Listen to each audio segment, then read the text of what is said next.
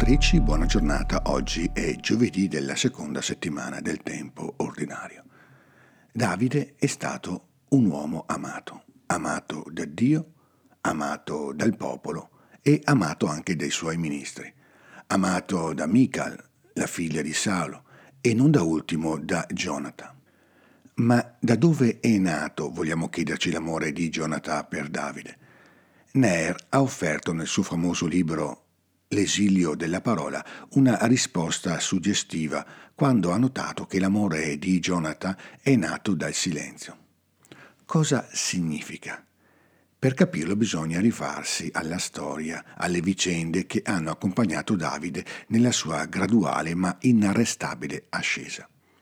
Il testo biblico fa capire che il re Saul era ammalato, probabilmente era affetto da crisi depressive. Davide era chiamato a corte perché con il suono dell'arpa di cui era maestro riusciva a calmare l'animo turbato e talora violento del sovrano. Faceva questo però clandestinamente, di nascosto, soprattutto dal popolo, in modo che nessuno potesse sospettare delle condizioni reali del re. Dopo la vittoria su Golia è presentato a Saul, il quale, fingendo di non conoscerlo, gli chiede di chi è figlio. Davide, in modo intelligente, sta al gioco e risponde che Iesse, il Betlemmita, è suo padre. Davide quindi non dice tutto, si impone un limite, e questo non detto evita di esporre il re alla vergogna e alla derisione. Proprio per questo silenzio Gionata amò Davide. Gionata riconosce il gesto di un fratello e da quel preciso istante l'amore lo lega a lui in modo irreversibile. Ecco allora che si farà intercessore presso il padre per salvarlo.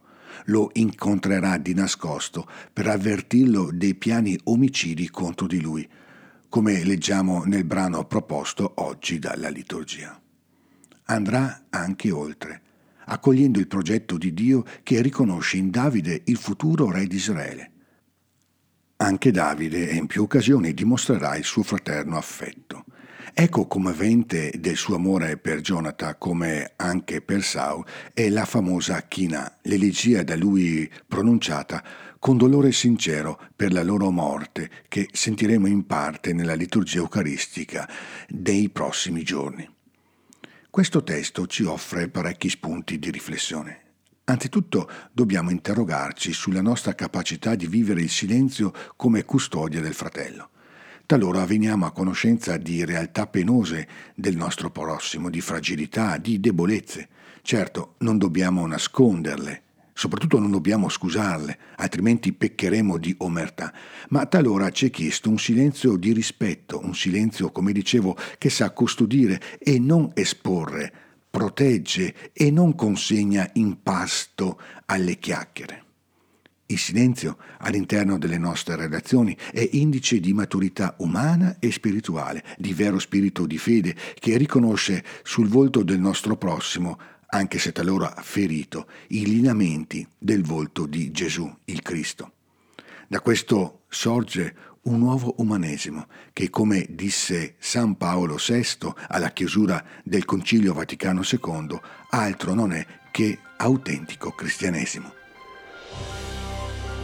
Anche per oggi, cari ascoltatori e care ascoltatrici, siamo giunti al termine di questa puntata. Vi ricordo che la potete trovare e scaricare dalla piattaforma di Spotify, nel podcast di Comunio Biblica, oppure collegandovi alla pagina web www.comuniobiblica.org.